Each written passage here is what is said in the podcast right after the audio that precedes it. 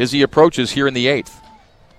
Gets her right foot into it. This ball is going to drop into the penalty area. It's headed down to 15 yards and played out, but right to the chest of Elena Madero. She lobs a shot that goes in the back of the net. Upper 90 right side. Elena Madero's from outside the area. Volleys it home, and the Cougars lead early 1 0 in the eighth minute. That was a beautiful goal. Oh my goodness. Busy Phillips drives that ball in. Something we've seen from her so much. It just pops out. Elena takes one touch off her chest. Little half volley, upper right side netting. Elena Maderos. That was a beautiful goal.